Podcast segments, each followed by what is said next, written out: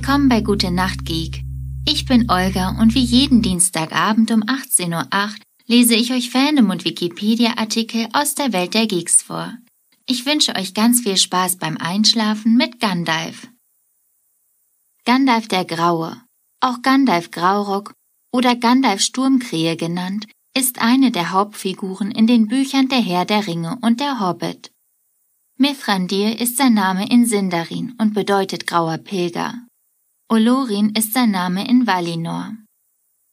Er ist ein Maya, der im dritten Zeitalter in Mittelerde in Form eines der fünf Istari in Erscheinung tritt. Olorin wurde, wie alle Maya, am Anfang der Zeit von Eru Iluvatar geschaffen und war der weiseste von ihnen. Er hatte seinen Wohnsitz in Lorien, besuchte oftmals Nienas Haus und lernte von ihr Mitleid und Geduld. Im dritten Zeitalter wurde von den Wala ein Rat einberufen.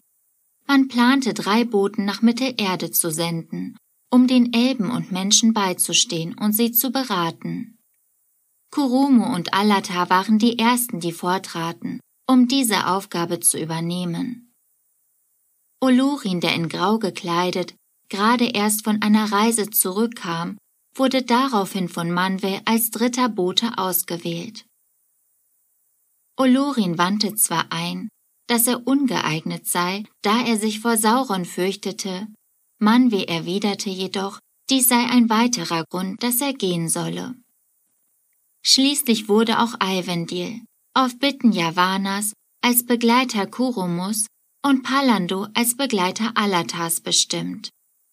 Um 1000 des dritten Zeitalters kamen die fünf Istari in Mittelerde an. Olurin der Letzte erschien vom Äußeren her als der geringste unter ihnen. Er war wieder grau gekleidet, grauhaarig, mit blauem Spitzhut, sah älter aus als die anderen und stützte sich auf seinen Stab. Kirdan, der die Ankunft der Istari in Mittelerde beobachtete, erkannte in ihm den bedeutendsten und klügsten Geist. Daher gab er ihm heimlich den dritten Elbenring, Naja. Dieser graue Bote wurde von den Elben Mithrandir, der graue Pilger genannt. Die Menschen nannten ihn bald Gandalf. In den nächsten Jahrhunderten durchwanderte Gandalf Mittelerde und besuchte die Menschen und Elben. Möglicherweise bekam er den Namen Inkanus, als er Gondor zur Regierungszeit Atanata Alkanes besuchte. Der Name könnte jedoch zur Zeit des Ringkrieges bereits vergessen worden sein. 2063 ging Gandalf zum ersten Mal zum Dol Guldur. Sauron wich jedoch vor ihm zurück und verbarg sich im Osten. Ungefähr 400 Jahre später kehrte Sauron zum Dol Guldur zurück. Kurze Zeit später wurde der Weiße Rat gegründet. Nachdem Gandalf den Vorsitz abgelehnt hatte, wurde Saruman zum Vorsitzenden des Rates gewählt. Während der Hungersnot im langen Winter in Eriador kam Gandalf den Auenländern zu Hilfe.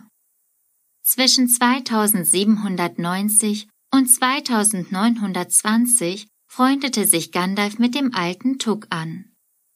Unter anderem schenkte Gandalf ihm magische diamantene Manschettenknöpfe. Sie öffneten sich nur auf den Befehl des Besitzers. Außerdem ließ Gandalf zur Sommersonnenwendfeier des alten Tug Feuerwerke abbrennen, die den Hobbits noch Jahrzehnte später in Erinnerung blieben. Im Auftrag des Weißen Rates drang Gandalf 2850 erneut in Dol Guldur ein und stellte fest, dass es Sauron war, der dort herrschte Dort traf er auch Thrain, welcher ihm Schlüssel und Karte zum Erebor gab. In jener Zeit bereitete die schlechte Lage im Norden Gandalf immer mehr Sorgen. Da es die Königreiche unter dem Berg und von Tal nicht mehr gab, war die einzige verbliebene Macht im Norden, die Sauron hätte trotzen können, die Zwerge der Eisenberge. Doch gab es auch noch einen Drachen, Smaug im Berg, der von Sauron möglicherweise hätte benutzt werden können. Gandalf brauchte also einen Plan, um den Drachen loszuwerden. Als Gandalf das Auenland besuchen wollte, traf er vor Bre zufällig Thorin Eichenschild. Auch Thorin war von der Lage beunruhigt, und so begleitete Gandalf ihn zu seinen Hallen in den blauen Bergen. Thorin, der auf Rache gegen Smaug sann, passte in Gandalfs Pläne, und so versprach der Zauberer ihm jede Hilfe, die er bieten konnte. Da Thorin jedoch von großen Schlachtplänen erfüllt war, die in Gandalfs Augen hoffnungslos waren, verließ dieser ihn wieder und ging ins Auenland, um dort nach Bilbo zu suchen, der ihm noch nach seinem letzten Besuch im Gedächtnis geblieben war.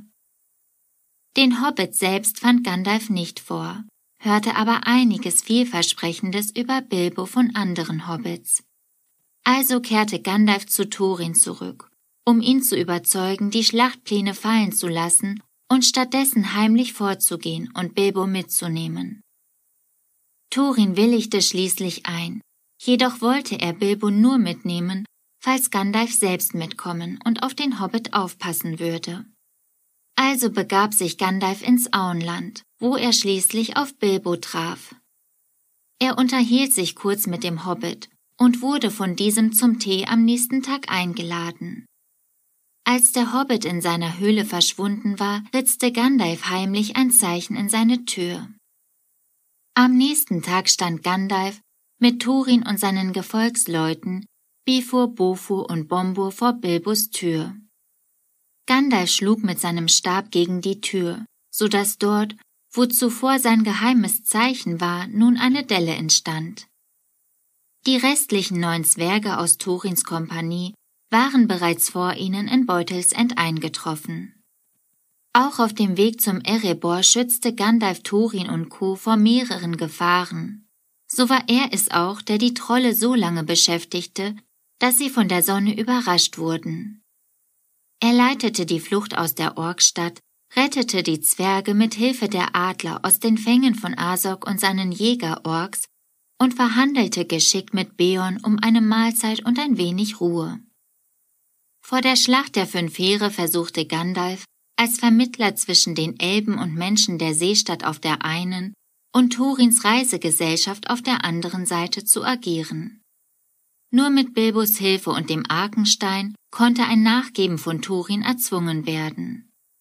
In der Zwischenzeit fanden sich Dain Eisenfuß II.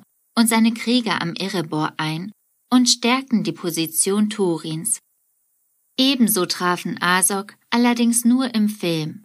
Im Buch ist er zu jenem Zeitpunkt bereits tot und Bolg mit ihren Truppen ein. Im darauf folgenden Schlachtgetümmel versuchte Gandalf immer wieder die Reihen zu stärken. Vor dem Ringkrieg. Gandalf machte sich zu dieser Zeit recht rar. Aus unterschiedlichen Quellen liest man, dass er wohl zusammen mit Aragorn Gollum finden wollte und die Schwertelfelder zwischen Nebelgebirge und Düsterwald durchsuchte. Des Weiteren holte er sich immer wieder Rat bei Saruman, welcher aber nur die Suche Gandalfs verhindern wollte. Im Ringkrieg war Gandalf die treibende Kraft hinter der Gemeinschaft des Ringes.